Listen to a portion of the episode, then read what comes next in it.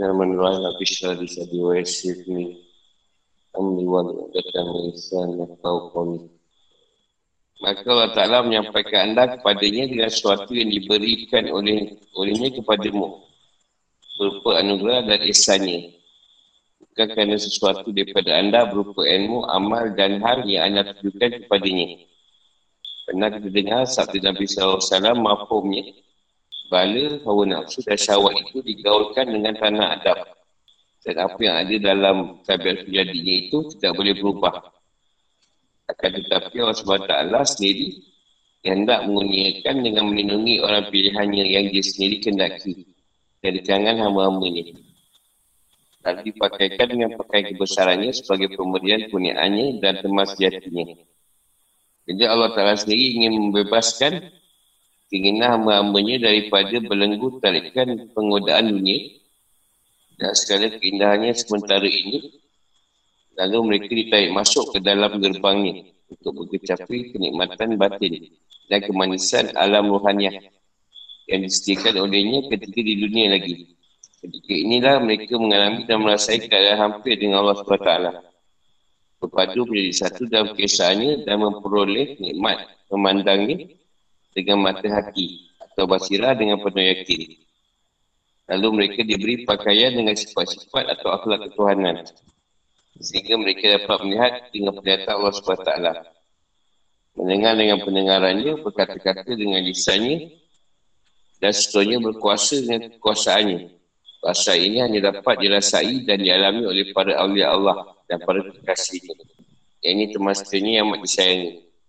Yang telah sampai ke tahap rasa bersatu dan berpadu dengannya dalam hati sana bagi mereka.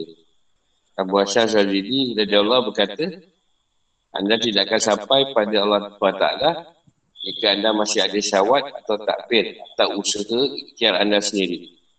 Ini kerana jika Allah Ta'ala sendiri tidak menarik hamba pilihannya dan membiarkannya dengan usaha ikhtiarnya sendiri, tentu ia tidak akan sampai kepada Allah Ta'ala untuk selama-lamanya. Akan tetapi jika Allah SWT sendiri ingin menarik dan segera menyampaikan hambanya kepadanya, maka ditampak nyatakan pada si hamba itu sifat-sifatnya yang maha tinggi dan segala sifatnya yang menggairkan yang ini mempanakkan sifat-sifat hamba ini sehinggalah mati kendak dan ikhtiar usaha sendiri dan segeralah menyerah kepada kendak dan keputusan pemberian kunianya maka ketika itu ia sampai kepada Allah SWT kerana tarikannya bukan kerana amal usahanya sendiri dan ia sampai kepadanya kerana anugerahnya bukan kerana ibadat dan taatnya sendiri kepada Allah SWT. Inilah tanda yang menunjukkan betapa cinta dan kasih sayang Allah SWT kepada hamba pilihannya. Sebagaimana diisyaratkan dan ditegaskan olehnya dalam hadis kursi yang sahih dengan berkata, Maka bila aku kasihkan dia, akulah pendengaran yang ia mendengar dengannya. Dan yang ia melihat dengan dia. Pertuturan lidahnya yang bertutur dengan dia Penampar tangannya yang ia menampar dengan dia. Berjalan kaki yang ia berjalan dengan dia. Dan pikiran hatinya yang ia berfikir dengan dia. Dalam demikian berlaku bukan kerana kendak dan ikhtiar usaha sendiri. Tapi adalah kerana kemauan Allah. Kemauan dan pilihan Allah SWT sendiri terhadap apa pilihannya itu. Jadi itu sampailah siamba pada Allah Ta'ala bersama dengan apa yang anugerahkan olehnya. Berupa pemberian kunia dan kemurahan bukanlah kerana istihad dan amal daripada si hamba. Maksudnya Allah Ta'ala yang menggunakan orang yang dikenakinya itu ini orang kesayangannya dengan sesuatu yang dia sendiri nak pilih. Jadi bala awak nafsu dan syawak itu Rasulullah kata digaulkan dengan tanah hadap. Jadi ia menjadi tabiat pada kita ke tanah. Dia kata tanah badan. Jika kadang jenis tanah. Atau tanah tu ada campuran Cina India, ada watak Cina India. Kalau ada campuran bugil, bugil lah. Indon, Indon lah. Arab, Arab. Yahudi, Yahudi lah. Ada campuran. Jadi tabiat tu susah nak ubah pada kita. Tapi kalau Allah SWT kurniakan pakaian dia dengan kurnia dia tadi untuk pilih kita, ha, kat sini tabiat tu boleh berubah. Kita tak buat lagi watak-watak yang mengikut tanah badan. Dan kalau Allah sendiri nak bebaskan kita daripada dunia atau ni ujian dunia. Atau apa yang menarik dunia tu tadi. Dia sendiri akan bawa keluar. Dia sendiri yang beri kita rasa nikmat batin. Dan maknanya alam rohani. Ketika di dunia lagi. Dia bawa kita keluar dari alam dunia, bawa pada alam rohani. Dan dia beri nikmat, merasa seronok. Kata batin. Yang dia rasa keadaan dia sangat hampir dengan Tuhan. Jadi satu. Dapat pandang dengan pandangan mata basirah. Dan dia diberi pakaian dan sifat-sifat akhlak ketuhanan. Ini yang dikata melihat dengan pendengar kepada Tuhan. Dengan dengan ketinggalan Tuhan. Kata dengan kata Tuhan. Dan perasaan ini biasanya lah dialami oleh kasih Allah. Oleh dia. Dia tak sampai kita bersatu. Berpadu dengan Allah. Kita buat sasal ini lagi masih ada syawak atau takbir atau usaha ikhtiar kita masih lagi belum dapat sampai. Kena kosong kan benda syawak tu kena kosong ikhtiar tu kena kosongkan usaha kena kosongkan. Balik kepada dia. Jadi kalau sendiri tak bantu kita dari segi usaha dan ikhtiar tu ikhtiar kita tak boleh sampai usaha kita tak boleh sampai kepada keadaan nakkan Tuhan memang sangat suka satu peringkat tu sekali dia ini kata, aku tak boleh naik lagi keadaan tu. Mereka dengan anugerah Allah. Dia peringkat nafsu tu, sekali ini tak boleh langkau. Dengan usaha sendirilah. Dia kata ni, ya Allah yang boleh, boleh ni, anugerahkan. Untuk nak untuk peringkat lebih tinggi. Dia sendiri tak mampu. Itu ke kita. Ada peringkat yang kita kita kena lepaskan semua perkara. Ha, ketika itu ada ke tidak anugerah dia kat kita je lah kita harap. Kalau ada, adalah. Tak ada, tak buat macam mana. Tak ada usaha yang boleh. Tak ada satu usaha yang boleh bawa sampai pada dia. Ketika peringkat tu. Amal pun tak boleh, ikhtiar pun tak boleh. Buat lama banyak mana tak boleh. Tak ada cara. Di ketika ini, satu peringkat yang Allah sendiri yang akan kurniakan anugerah. Dia yang tarik kita. Dan dia yang boleh sampaikan kita pada dia. Sifat-sifat dia pun Tuhan yang boleh bagi nampak macam mana. Kalau dia tak bagi anugerah memang tak nampak. Kita boleh belajar je. Sifat 20 ke apa ke. Tapi kalau dia tak bagi anugerah memang tak dapat nampak sifat tu. Kalau kita belajar pun tak faham. Jadi keadaan tu ibadah pun tak boleh bantu. Tak, tak kita tak mana pun tak boleh. Ini kan dia sendiri nak. Jadi itu tanda yang menunjukkan betapa kita terkasih Allah pada kita. Pada apa pilihan lah. Kita ni tak tahu lagi. Itu bukan dengan sebab kendak kita. Atau isi kita, kita tu usaha kita. Dan tapi semua adalah kemauan dan kendak Allah. Allah yang pilih. Dia nak sampaikan kita ke tidak? Kalau dia nak sampaikan, dia kurniakan lah. Alhamdulillah. Kalau tak sampai, aledor je tu. Semua tahu pemilihan ni. Nota. Tak ada cara kat situ. Selanjutnya, saya berkata, seandainya tiada elok penutup yang terhasil kepada anda, sudah pasti tidak ada amal yang patut diterima. Kerana dalamnya tidak ada hak untuk anda. Kecuali dengan perantaraan, ini pemberian kurnia dan nikmatnya. Sebab bila Allah Azza wa Jalla ingin memuliakan anda, dia jadikan amal dan diharapkan pada anda taufiknya atau petunjuknya. Dan terhalang anda dengan sebab jauh dengan dia tadi sebab dia berasa muka pada anda. Jadi dia yang membukakan pintu kesungguhan. Benar. Jadi sidik tak ikhlas dalam beramal pada jendela hati anda. Yang mana itulah keadaan amal yang diterima. Kerana semuanya itu adalah daripada itu dan kepadanya. Oleh sebab itu, bila kita diuji atau apa diuji, dia kena tengok dan pandang keadaan diri dia. Dia merasa suka cita dengan amal. Letak menyatakan bahawa Allah yang meletakkan kita dapat beramal. Dan ada kalanya Tuhan bukakan hijab untuk kita atau kasyaf. Maka si hamba itu melihat ia bersama dengannya. Lalu menuntut oleh memuji dan menyanjungnya. Semua itu adalah syirik hafi yang boleh bawa kesesatan dalam keikhlasan yang hakiki. Sedang ikhlas itu adalah syarat bagi setiap amal yang layak untuk diterima. Bagaimana telah kita bincangkan dalam tajuk sebelum ini. Tak ikhlas. Si Abu Abdullah Al-Quraisy radhiyallahu berkata, bila Allah Taala menuntut mereka tetap keras, maka banyak semua amal mereka. Jadi bila Allah ni tanya tak ikhlas dia, banyak yang tak ikhlas. Jadi banyak yang amal dia tak diterima. Sebab masalah ikhlas. Jadi bertambahlah dan peluang mereka kepadanya. Maka dengan itu mereka lalu lepaskan diri daripada bergantung kepada suara-suara. Ikhlas kena yang batin. Dia tak bukan dengan zahir. Zahir tak tahu dah tak. Kita pun tak tahu ni kacang ni dia buat ikhlas ke tidak. Ah, tak dapat. Memang kita kata saya ikhlas kan ni. Masih dia dengar tapi kita tak tahu macam mana ikhlas. Sebab kan banyak persen. Contohlah kan yang buat kita ikhlas. Buat dah bagus. Dan bila juga kasyap kita janganlah kita rasa dah best pula. Dah bagus. Sampai kita seorang lagi. Yang muji kita. Yang sanjung. Hanya kata si kapi kata. Sebab kita beramal bukan kerana kasap. Bukan kerana keramah. Bukan Allah mata. Dia nak bagi apa itu hak dia.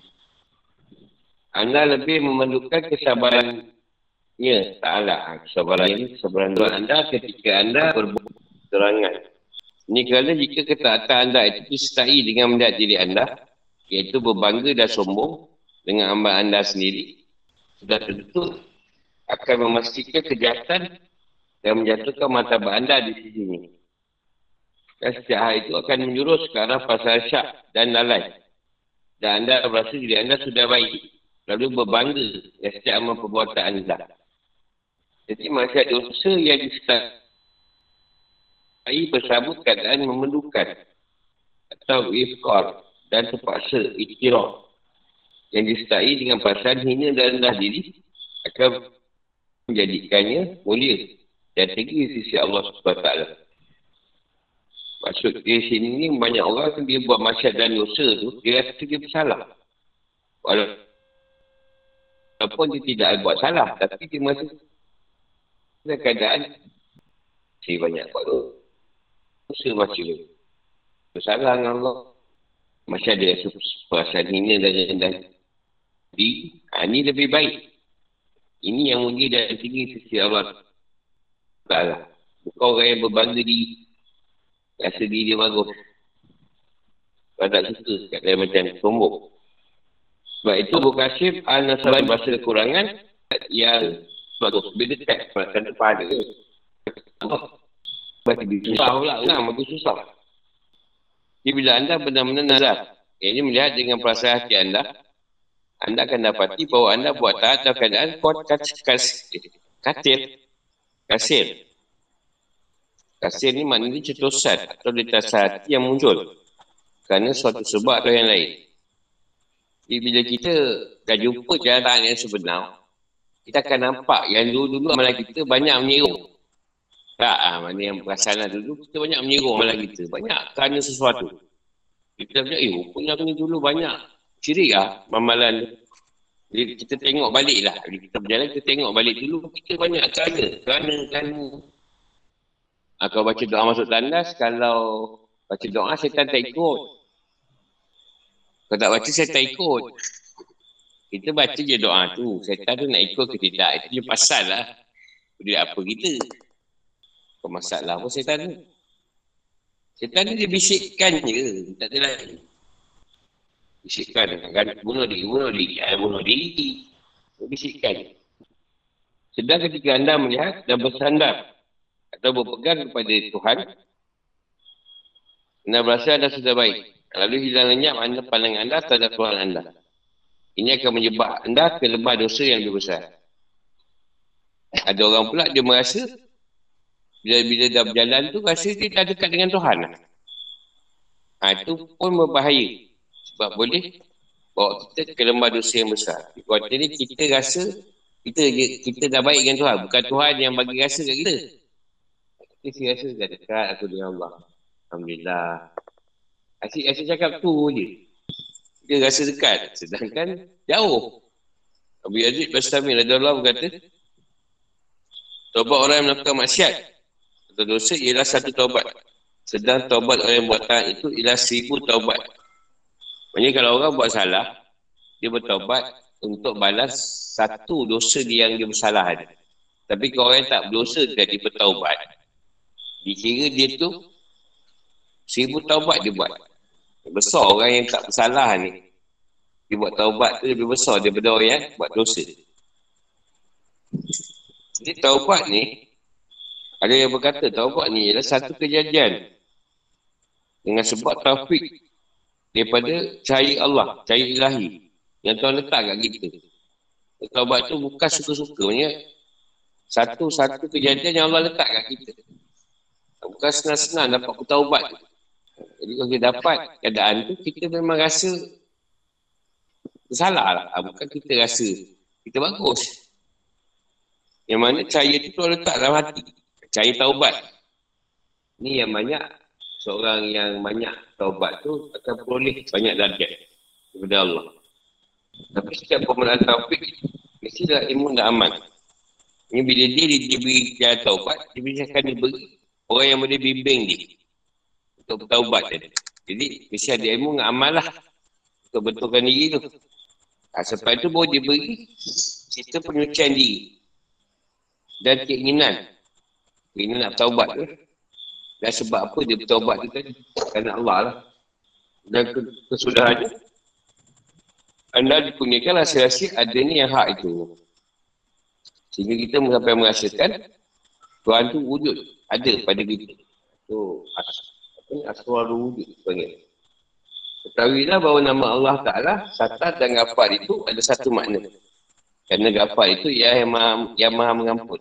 Dan satar itu ia yang menutup, yang melindungi. Bukan ada satar. Eh? satar tu, ia satar. Itu sifat Allah yang menutup, yang melindungi. Jadi bila kita mohon keampunan tu, ha, zat pada nama ni akan ni bantu. Zat satar dengan zat gafar. Ha, pengampun. Sama. Tutup itu terbagi kepada dua. Pertama, tutup daripada maksiat. Dan kedua, tutup dalam maksiat. Yang ketiga, tutup kedai. Ha, tu tak ada eh. Dan kita tak ada. Aku yang tambah. Yang kau cari pula tak ada pun kita Tutup kedai lah. Tutup kedai tu tak ada. Tu tambah-tambah sendiri. Tutup kedai ni selalu orang yang dah tak, mengan- tak mengandung lagi dah cakap. Kedai dah tutup. Bukan tutup kedai tu. Tu kena tutup sebab PKP. Kedai dah tutup. Dia tak, proses lagi. Terangan dia. Yang pertama tu, tertutup teruslah. Antara siapa dengan maksiat. Yang mana ketika tu dia tahu secara langsung dia, dia nampak Tuhan saja. Jadi kat situ dia wajibkan diri dia buat taat. Kata sebab dengan taat itu nampaklah wujudnya Allah Ta'ala yang gafar tu, yang maha mengampun tu. Yang kedua ni pula tertutup antara siapa dengan hamba yang lain. Dan kadang bercampur atau samar dan tidak terang. Dan jauhnya. Jadi yang pertama tu adalah bagi setiap orang yang khas atau orang pilihan. Dan yang kedua itu adalah bagi orang awam. Orang awam meminta kepada Allah SWT supaya tutup dalam maksiat. Kerana bimbang jatuh kedudukannya dalam pandangan sama manusia. Terangan. Jadi orang awam ni dia banyak mohon pada Allah SWT supaya masa yang dilakukan Tuhan tutup. Supaya tak nampak perbuatan ni. Orang Tuhan tak nampak pula yang dia buat salah tu. Kita tak nampak Tuhan. Jadi dia tutup kesalahan ni tadi. Jadi tujuan dia ialah berbangga-bangga untuk dipandang oleh sama manusia. Padahal mereka tidak diwajibkan pun meminta. Kecuali kerana masa puasa dan bimbang jatuh martabat mereka. Menurut kacamata masyarakat. Sebab mereka lebih suka dipuji dan merasa benci jika dihina. Dan mereka lebih takut kepada manusia. Tanpa berasa takut kepada Allah SWT. Jadi dia banyak, kalau buat salah pun dia cuba tutup. Macam dia tu baik. Sebab itu awam itu jauh daripada hakikat. Kerana pandangan mereka terikat sama manusia. Dia risau kepada manusia. Daripada risaukan tentang Allah SWT. Dia minta supaya Allah tutup belakang masyarakat mereka. Dan mereka tidak tahu bahawa mereka lebih dekat kepada dia daripada mereka sendiri. Ini firman Allah SWT yang mati tinggi dalam surah Al-Waqi'ah 85. Wa nahnu akrabu ilaihi minkum walakinlah tubsirun. Dan kami lebih dekat kepada dia daripada kamu. Tapi kamu tidak melihat. Dia orang awam. Jadi pandangan dia hanya pada manusia saja. Dia risau manusia nampak silap dia, salah dia, atau dia risau. Yang Tuhan dia tak risau. Kadang Tuhan tu lebih dekat, lebih nampak apa yang dia lakukan. Kesalahan. Dengan Tuhan dia tak malu. Sedangkan orang-orang khas, iaitu orang yang pilih, meminta kepada Allah Ta'ala tutup daripada maksiat. Kerana bimbang jatuh daripada pandangan Allah Ta'ala. Yang ini terlepas daripada pemerhatiannya. Keterangan. Orang pilih Allah SWT, mohon pada Allah Ta'ala supaya ia ditutup daripada melakukan maksiat dosa. Yang mana ia tidak meminta, tidak akan memintanya. Kecuali rasa takut dan rasa bimbang. Jatuh matabatnya daripada di sisi Allah. Itulah kata orang yang telah kamil dan sempurna imannya. Sebab tu orang kamil tidak lagi menoleh ke arah manusia bersama-lamanya. Kerana pandangannya tetap teguh kepada Allah Ta'ala saja. Kerana ia sentiasa berada dalam keadaan hidayah. Ia telah paling terus daripada manusia sama ada dalam keadaan dipuji maupun dicela. Tak masa suka dipuji, tak juga merasa hina jika ia dikeji. Bahkan ia telah takik dan berpegang dengan kudrat dan iradat yang meliputi hak. Ilat, ilat hatul hak, ha, dipanggil. Itulah dituntut daripada Tuhannya supaya ditutupi dalam perbuatan dosa maksiat. Kerana kuatir jatuhnya ia atau terlintas ingatan ke dalam hatinya pada dosa itu. Jadi orang yang pilihan Tuhan ini mempunyai berapa matabat. Antaranya ada yang meminta kepada Allah SWT kerana takut akan azab siksaannya. Ada pula yang minta kepada Tuhan bimbang akan hijab atau hilang pahala atau kerana kuatir ia berada jauh dari pintu Allah. Dan semuanya itu kembali kepada apa yang telah disebut tentang gugur. Yang ini hilang lenyap daripada melihat Allah Ta'ala. Ada yang risau sebab takut tak dapat rasa melihat Allah lagi. Yang banyak buat dosa. Sedar orang paling sempurna ialah orang yang minta pada Allah Ta'ala kerana berasa malu. Umat bercampur takut, haibah dan kesebesarannya. Ini yang paling sempurna. Malu dengan Tuhan. Dalam dia hormat Tuhan, dia takut. Takut-takut, dia tolak. Kadang-kadang tu bersalah Allah tu. Kadang dia, dia minta supaya ditutup. Itu maksiat. Tersusun pada dua macam. Iaitu meminta ditutup dalam maksiat bila terhasil. Dan minta tutup dalam maksiat, maksiat bila tidak terhasil. Itulah yang dikedaki oleh syariat dan hakikat. Tapi dengan syarat ketiadaan berpaling atau atau menoleh pada manusia. Dan kedudukan antara kedua hal tersebut adalah jauh. Jadi, nak cerita sini kalau orang yang tidak Tuhan, kalau dia terbuat maksiat, dia minta Allah tutup dia maksiat tu tadi. Bukan dia minta Tuhan tutup tu sebab takutkan manusia. Dia tak risau pasal manusia pun. Cuma ada tuntutan dari segi syariat dah dekat tu. Contoh dia nak buat salah, tak berjaya. Ha, dia dia bersyukur kat situ. Kalau dia buat salah tu berjaya, ha, dia minta ampun. Dia minta Tuhan tutup supaya hubungan dengan Tuhan tidaklah jauh kat situ. Contohlah kita contoh, kita buat salah. Kalau satu orang ni, dia, dia buat salah, dia minta Ya Allah tutupkanlah salah aku tu supaya, supaya dia orang tak nampak aku macam mana. Ha, dia takut manusia nampak dia pecah mana. Yang satu lagi ni, dia minta kan Ya Allah, aku dah pecah mana. Janganlah kau hukum aku, Ya Allah. Ha, dia kau minta pasal manusia. Dia risau dia buat salah, dia kau hukum dia. Ha, tu beza dia lah. Nak cerita yang senang lah. Ya Allah, janganlah kau pelit pasal buku kacang sebab masin. Aku tu betul garam tadi, Ya Allah. Dia aku risau, dia orang viral dalam grup. Ha, atau dalam muzakarat online. Ha, itu manusia. Yang satu lagi, ya Allah, aku dah, dah nak beri apa ni, orang yang mengaji ni tadi, apa, bubur kacang tu dah terlebih garam. Aku agak kau manis segala. Itu tak habis termakluk. Satu lagi tu, dia risau orang orang orang komplain. Bubur kacang tu je masa. Maka siapa yang memuliakan anda, sebenarnya ia memuliakan eloknya tutup Allah Ta'ala kepada anda. Sebenarnya bila siapa yang memuliakan kita, maknanya kat situ, yang dia muliakan tadi ialah pada Allah SWT, kepada kita. Ini sebab Allah Ta'ala sendiri yang membuka anda sebagai hamba pilihannya. Maka tentulah setiap kita anda akan ditutup dengan baik. Dan dia sendiri yang melenyapkan kejahatan anda. Dan nampaklah kemurahannya dan eloknya dia melindungi anda atau menutup kesalahan anda. Tapi jika Allah SWT melenyapkan tutupnya daripada anda dengan wasitah dan berterima kasih, pasti akan nampak nyata seriata anda kepada orang lain. Dengan itu kemuliaan dan terima kasih itu akan balik semula kepada kehinaan dan kecelaan. Tapi jika kita tidak tidak apa ni? Tidak berterima kasih atau bersyukur pada dia, dia akan nyatakan pula benda yang ditutup tadi. Lepas tu siap kali kena syukurlah. Kalau kita buat salah tu tutup syukurlah dengan Allah. Sebab kalau kita tak bersyukur, tak berkasih kat dia, nanti dia buka balik cerita kita. Yang buruk-buruk. Jadi kita akan balik pula pada keinaan dan kecelaan. Oh, banyak, banyak bak ni. Tak soalan. Togok. Ni orang ada soalan ke? Apa maksud soalan ni? Lupa. Ha. Lebih risaukan manusia. Ha, kita ambil contoh macam masjid lah. Dan tentu rumah Allah. Kan Allah jaga. Yang kau tak risau-risau suri kau siapa? Hmm. Tapi tak takut orang duit. Kau kira tak bank duit. Ha? Oh duit. Emak aku dengan kereta.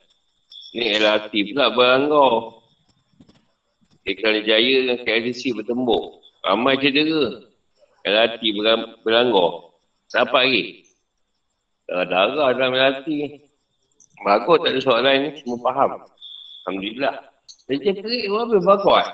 Habis tu, dia tutup. Tu, makan pun kerik tu.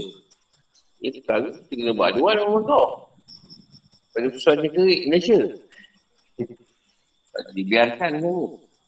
Makan kerik ni macam pekalan beras kan tau. Cuma tak ada buat zakat je lah. Ya. Ha. Ini lagi paling bagi kita ni. Boleh bincang lah sekejap lagi. Oleh sebab itu, pujian itu adalah hak Allah SWT yang menutupi anda.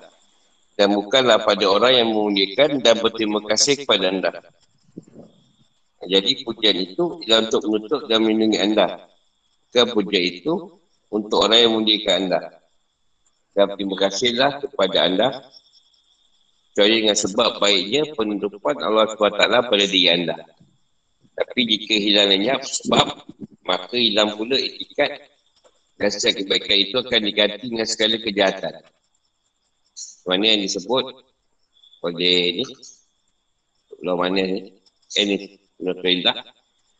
Kalau sebenar-benarnya sahabat anda, kecuali bersahabat dengan anda. Setelah ia mengetahui benar-benar keburukan, yang aib anda.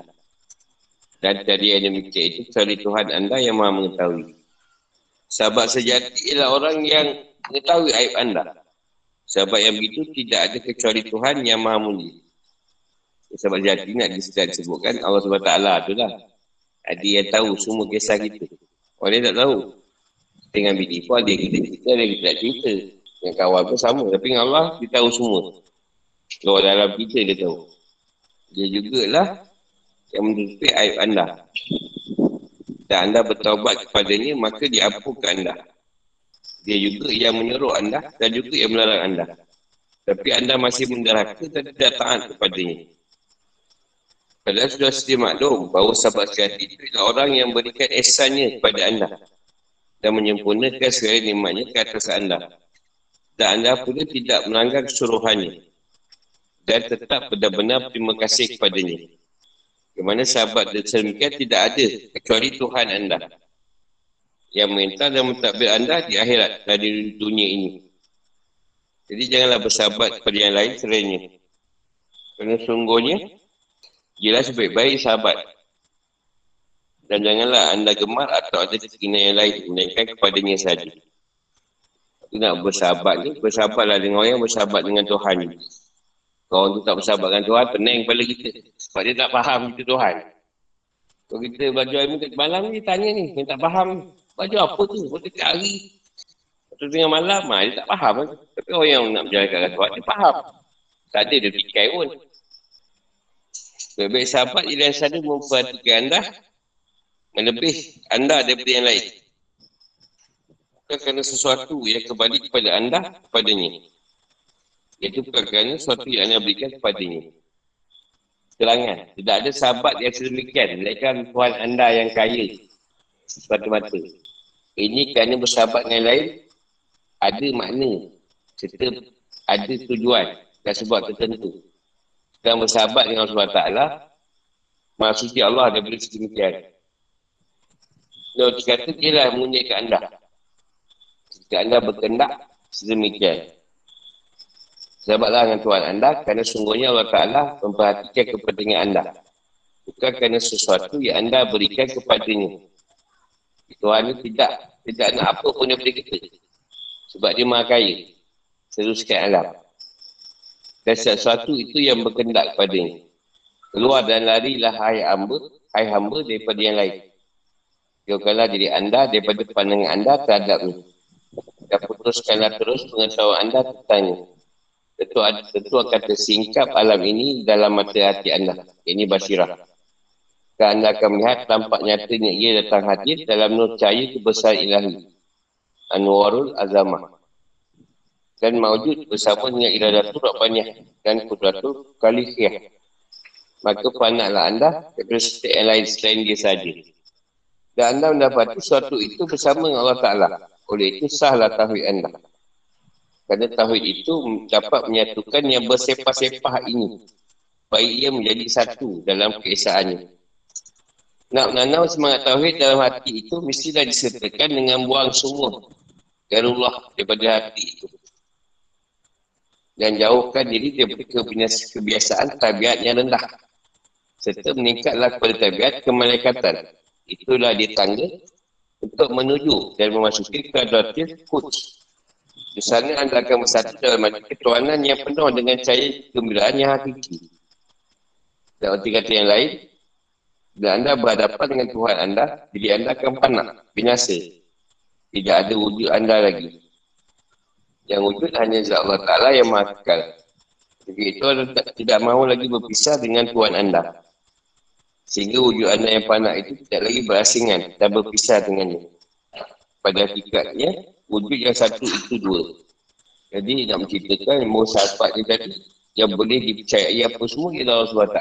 Selain tak ada bukan sahabat kita ada tujuan.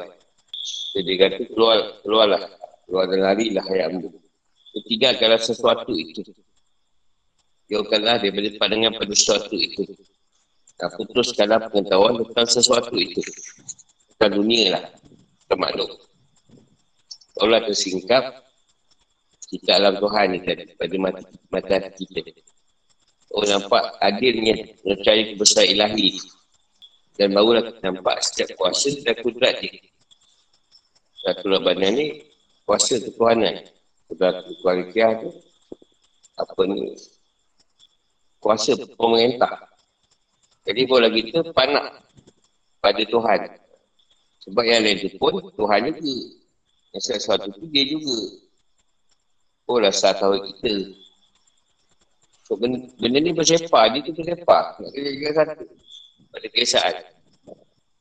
Nak sebut pasir tu dia, Abang Bakor dia, Mantoya dia, kan tu dia, tu dia banyak. Satu kan dia, semua tu dia.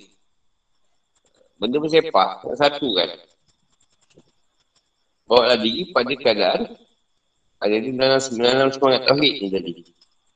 Mestilah buatkan benda yang selain Allah. Meletakkan Allah tu dalam hati kita. Kena ada keadaan tabiat kebalaikatan. Tak roh tu. Kata malaikat tu tak bantu pada Tuhan. Tak tolak. Apa kerja semua dia buat. Jadi itulah tangga nak menuju pada hadrat fikut. Pada hadrat kesucian ni. Pula kita boleh bersatu dengan mandi ketuhanan. Satu dengan Tuhan. Dan keadaan yang hakiki. Kita berhadap dengan dia, kita akan panak. Akan wujud dengan keadaan kita. Yang wujud hanya zat Allah kita tidak mau lagi berpisah dengan Tuhan. Kalau boleh dengan dia je. Kalau tempat lain. Tapi kita sebab tugas, kena juga turun. Assalamualaikum Guru. Assalamualaikum. Nanti peng nak tanya. Ah, ha, tanya ha. apa? Kau tak tunjuk apa? muka pun tak apa. Kena apa? Macam, macam yang tadi guru cakap tadi nak, nak menutup daripada segi pada manusia dengan Tuhan dia tadi. Jadi macam mana cara kita nak menutup apa ni perkara yang buruk tadi lah kepada Tuhan tu tadi maksudnya nah, tadi dia bila kita minta cara untuk kita Ha. Ha, bila kita minta dengan dia. Jangan minta dengan sebab manusia. Hmm. Minta tu atas sebab malu dengan dia. Atau kita rasa takut atau hormat dengan dia. Atau sebab kita minta tadi sebab kebesaran dia. Ha, minta sebab tu jangan minta ya Allah tutupkanlah pandangan jangan aku tu jangan bagi manusia nampak. Ha, itu kan manusia. Sebab aku ni ialah esko pelancongan. Aku risau nanti dia orang tak melancong kat pasir raja. Jangan minta kerana manusia. Apa? Hmm. Ya, guru. Ha, minta kerana sebab kau takut dengan ni. Takut dia dengan sebab kau buat salah dia, dia tarik apa yang dia bagi kat engkau. Ha, tu yang kita takut. Ha, jadi janganlah Hmm, minta ya. sebab ya Allah kata aku. Sebab aku ialah orang besar kat pasir raja ni. Nanti kantoi. Ha, sebab manusia lah. Ha, janganlah minta sebab Lagi, manusia. sa- lagi satu guru. Itu je cara dia. Uh, macam mana maksudnya tadi dalam Quran tu ada sebut. Janganlah kau sebut Tuhan. Ah. Tuhan itu ada dua ataupun tiga. Macam mana nak uraikan guru? Sedangkan apa yang kita pandang tu semuanya dia. Yelah, yang kau pandang tu semua ya dia kan satu. Bila kau pandang ni semua dia, satu lah tu. Pada nama Allah tu. Mana dua tiga? Yang dia dua tiga ni, bila kau meletakkan Tuhan yang kau sembah tu sampai dua tiga. Aku maghribnya sembah Allah. Uh, Asal kan sembah pihak. uh, mungkin maghrib sembah tajali Hmm. hmm. Ah tu aku yang dah jadi dua tiga walaupun nama nama yang sama. Jadi kau satu pada nama Allah. Jadi semua ni Allah. Ha, dah. Hmm. Tak ada dua tiga. Kita takkanlah sebut orang. Ni semua Allah tak payah sebut dalam hati je. Ha, yelah. Sebut. Oh. Kau nampak Allah tau kat situ tu. Dah ada pening pada orang. Kita ada Tuhan. Jangan main pula orang yang malam dua. Kita samiri pula. Yang kita sebut Okey, terima kasih, Guru. ada asma, ha, ada asma Allah, ada apa Allah, ada sifat Ah, Allah, ya. ada zat Allah. Kita kita sebut. Kita ada sebut tu Allah. Kita menyebut pada dia ada apa sifat zat Tuhan. Ha, kita nak nak terangkan secara ilmu lah. Ha, yelah. Hmm. Ha, kau dah faham tu. Dapat tu. Terima kasih guru. Nama. Dan 99 nama tu terinfo pada Allah. Jadi Allah sebenarnya yang Rahman, Allah lah Rahim, Allah lah apa semua Allah. Ha. Dah lah, jangan asing-asingkan zat tu. Asing-asingkan tu je masalah. Mana bila kita asingkan, zat tu yang akan muncul. Dengan sebab rezeki, kita pulun yang razak. Jadi, yang razak yang datang. Tak tak pun ajak kau dia pilah sampai. Kan? Ha, kita kita tak impon pada satu nama Allah. Kita ha, kita asing-asingkan. Ha. Seolah-olah lah yang bersifat razak tu dia boleh berbeza. Itu yang jadi isim. Satu kisah lah jadi. Ini kat tangkap juga. Kisah yang dah lama lah, lama sangat lah. Lebih 10 tahun. 10 tahun tu. Jadi bapak dia haji. Jadi bapak dia ni orang jalan lah. Orang jalan. Jadi ada punya buku amalan. Jadi anak tu dia dia rimau kau buku bapak ni. Itu pun satu amalan. Amalan tak tahu untuk apa lah. Tapi nama adalah kelebihan amal tu. Jadi dia beramal. Dia beramal tak beramal dia buat tu. Dia mati yang waktu tu. Setiap hari dia buat. Lalas nak ayai korban. Dia kata ada suara kat dia. Isim ada dah isim. Ha, dia dalam masa orang orang apa? Orang tengah tawak pun jawab kat rumah dia. Dia kata itu lah, nama Allah tu. Dia maju ada dulu tu. Dia tak. Jadi malam tu, malam air korban lah. Ada salah satu contoh lah. Jadi bapak dia ya bapak dia kau ambil dengan bapak aku.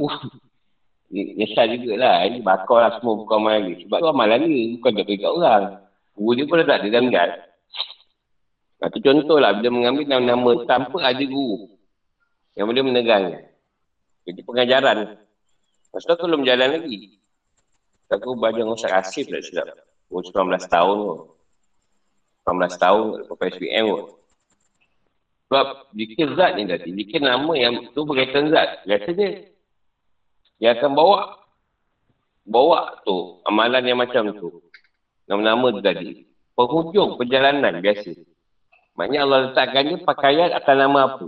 Kat situ kata dia berkaitan dengan fatah. Ha, pemuka.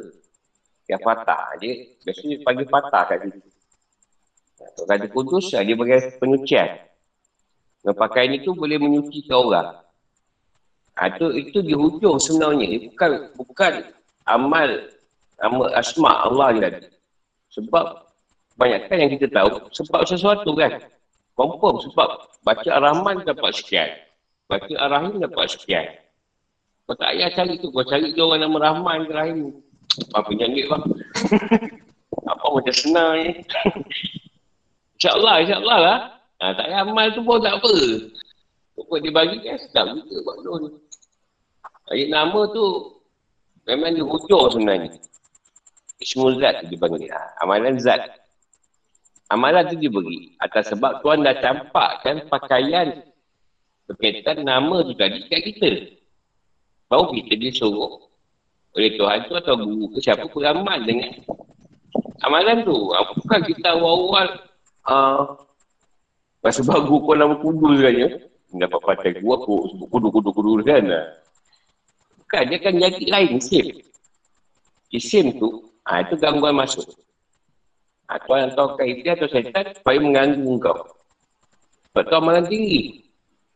Amalan tahap. Orang kawas lah. Orang istimewa ni. Ha, tu, tu pengalaman lah yang aku jumpa. Bukan mereka. Jadi bila di setiap mahkamah, tu dia tu dikira pada secretary lah. Ha, dia dikira macam gila kan. Ha, dikira gila tak dihukum lah. Dihukum untuk tampul je. Tak tu dah lepas belum? Budak tu baik, budak bagus lah. Selalu suruh masjid. Mungkin dia selalu nak, mungkin ada lah cerita kat nama tu yang mungkin tulisan menolong dia bawa amalan. Katakan Allah lah sendiri. Kita pun tak berani nak cerita dia salah ke tak salah ke. Allah nak macam tu, adalah cerita. Contohlah pada kita. Yang suka ambil amal kat buku tu, main baca je. Jadi. Soalan lain? Assalamualaikum Guru Anwar Masih Raja sini. Ah, tu salah. Anwar Ahmad no. Apa apa tu? Bila mana seseorang tu bila dia buat taubat kan? Ah. Uh, dia menyesali dia punya perbuatan yang tak baik. So, uh, dia pun dah kembali kepada jalan yang betul lah. Ah. Uh. Kadang uh, Soalannya, kenapa kadang-kadang ingatan kepada perkara-perkara yang buruk datang pergi ke memang macam tu? Dia memang macam tu lah keadaan makam taubat. Jadi bila makam taubat, sebenarnya Tuhan sangat suka engkau buat salah, lepas tu bertaubat kat dia. Jadi, bila dia suara baby pula. Jadi kat situ, seorang yang nak makan taubat, dia akan diuji dengan buat salah dan dia akan bertaubat setiap hari supaya dia menyesal. Jadi Tuhan sangat suka keadaan macam tu. Sampai satu peringkat, Tuhan dah berpuas hati dia kena taubat. Dia sendiri tarik je ingatan kau pada dosa yang lain yang kau buat. Tiba kau pula pelik lah. Asal tak buat lagi Asal tak, ingat lagi eh, dosa tu. Ha, sebab Tuhan dah terima kau pada makan taubat. Jadi pengalaman aku lah, dah makan taubat tu aku pernah 4 tahun. Ha, bukan sekejap. Jadi kau akan bulan-bulan je lah dalam keadaan tu. Tapi yang penting jangan kau kau sikomahkan lah surat taubat tu atau taubat. Walaupun kau kena buat salah. Dia faham? Baik, baik, baik. Faham aku, faham. Ha, ada. Kau dalam keadaan taubat tu memang ada. Sampai kau lepas ni. Nanti kau lepas kau okey lah. Lagi tak lepas lagi, dia tak puas hati lagi, dia akan suruh kau taubat je. Dia suka kau taubat. Sebab kau ni jenis, kalau tak berasa bersalah, kau tak taubat. Jadi Allah dah tahu kau ni PL gitu. PL yang senang lupakan dia. Dengan sebab rasa dah baik, jadi dia bantai kau tak buat salah. Pada hari kau, kau rasa bersalah dengan Tuhan. Ha, itu dia sangat favourite. Kesukaan dia. Ha, jadi, sebab kau ni jenis selalu lupa. Jadi dia dengan kau, kau akan buat salah. Bila kau salah, kau menyesal kan? Ha, kau akan bertobat. Esok kau buat lagi. Esok kau buat lagi. Kau akan menyesal lagi, kau tak buat lagi. Esok kau buat lagi. Itulah akan berlaku sampai Allah berpuas hati dengan taubat kita tu. Bila dah berpuas hati, kau tak buat salah lah. Dia tarik je yang kau buat salah ni. Hmm. Ha, tak boleh 10 tahun ke, 7 tahun ke kau duduk dalam makam tu. Kan dia dah sebut. Dia lebih suka hamba dia yang buat salah tapi bertaubat. Daripada orang yang tak buat salah. Dia sendiri sebut. Sebab tu dia suka orang buat salah bertaubat. Sebab kau menyesal pada bunga kau kata dia. Sebab kau bertaubat kat aku. Dia tengok kau lalai sikit. Hantarkan lagi. So dia buat salah sikit. Kau pun buat taubat balik. Sebab kita ni yang lupa.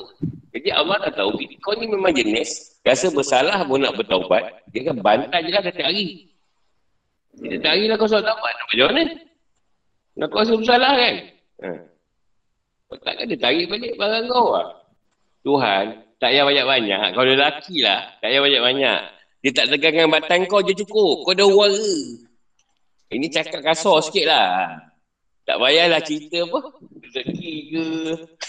Barang tak naik dah wara. Oh, siapa pun ada. orang lelaki lah orang lelaki. Perempuan dia tak kisah. Kita orang lelaki kan. Banyak sikit nikmat yang tu je. Kan nikmat apa pun. Kita dah wara tu. Kan eh? Cakap terang je lah. Apa dia pun biasa pun. Orang lelaki biasa tu. Aku ni pernah cerita lah. Umur 80. Kalau buka air. Umur 80. Ubah 80 lebih. Ustaz barang tak overpower. Kau nak jawab apa kat situ? Umur 80 lebih. Ha, boleh bagi baik. Okey balik lah macam ni. Kita pergi dah 80 lebih. Dah lebih 63 ni.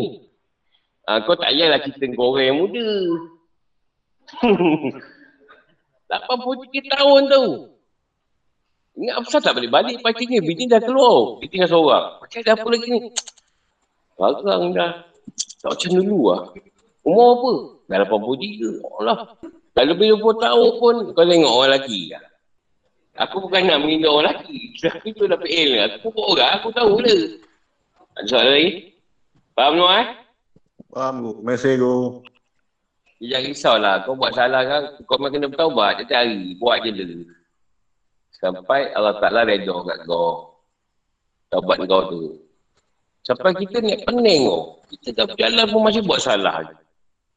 Kan? Sebab kita tak apa nak apa rasa baik kau. Bagi, dia kita tak apa, takkan rasa macam tu. Dah kau berjalan tu, pasal ni dah. Ni masalah kat sini subuh ni. Tahu rasa salah tak sebenarnya bukan buat dosa apa pun. Tak sebenarnya subuh je, subuh gajah selalu. Tak dia pun pandai. Allah ni tadi nama-nama pandai. Dan pukul lima lah pula tidur. Pukul empat ke pukul dua belas tak lah bagi kantuk. Dia pukul lima tu dia benar aku. Tak aku rasa bersalah tak sebenarnya subuh. Pasal sebenarnya taubat. Apa panggil sebenarnya taubat? Sebenarnya kata sebenarnya taubat. Pasal bersalah ni bersalah sangat. Mana nangis konon. Oh, sebenarnya subuh ya Allah. Aku dapat je tu memang aku dah rasa alim sangat lah. Tapi dia tak bagi kau rasa benda tu. Sebab kalau kau rasa, ha, kau akan dah tak kebur. Dah boleh biar. Sebab lapan sempurnakan lima waktu. Bukan tu pun kira tu. Kita ingat kita dah boleh perfection ni tadi. Lima waktu, wah dah tak sampai taubat, sama gue. Tak ada. Sampailah aku dapat buat semayang subuh tu dengan dia betulkan sendiri. Dia kejutkan aku. Ataupun aku kalau tak tidur pun, aku tak akan tidur pukul lima tu. Aku boleh maintain kan sampai ni. Dah selesai lah. Tapi tak buat lagi. Sebab tak nak didatangkan balik benda tu. Aku rasa tunggu juga lah tu yang taklah sebenarnya tahu buat. Sifat lah setiap hari. Ha, kau aku buat kan. Sifat setiap hari apa. Ha, tu je kan. Oh pernah oh. Asal buat salah je bersalah. Bila rasa bersalah nak kena taubat. Pernah taubat. Siang malam, siang malam. Padahal bukannya buat dosa apa sangat pun. Tapi rasa bersalah. Langgar kucing ya Allah. Nangis tanah kucing tu. Kenapa lah aku langgar kau kucing? Nah, macam tak faham. Kita rasa macam bila kita langgar punuh kucing tu macam punuh sangat. Dan kucing tu yang ada bawah kita tu dah belum. Memang dah mampu saya langgar. Tapi rasa dia seolah kita pembunuh yang paling kejam ah. Macam membunuh ibu bapa sendiri. Rasa dia. Cak grooming kat kucing dengan langis tu. Kenapa lah kau duduk bawah kereta tadi. Dia tak faham kan. Dia dah faham semua kejadian Tuhan dah tu. Apa nak sedih. Zaman dia nak mati dekat kereta aku. Macam mana? Tak pasal situ. Ha, sampai situ je. Allah Allah. Kau orang lagi lagi baca-baca banyak soal.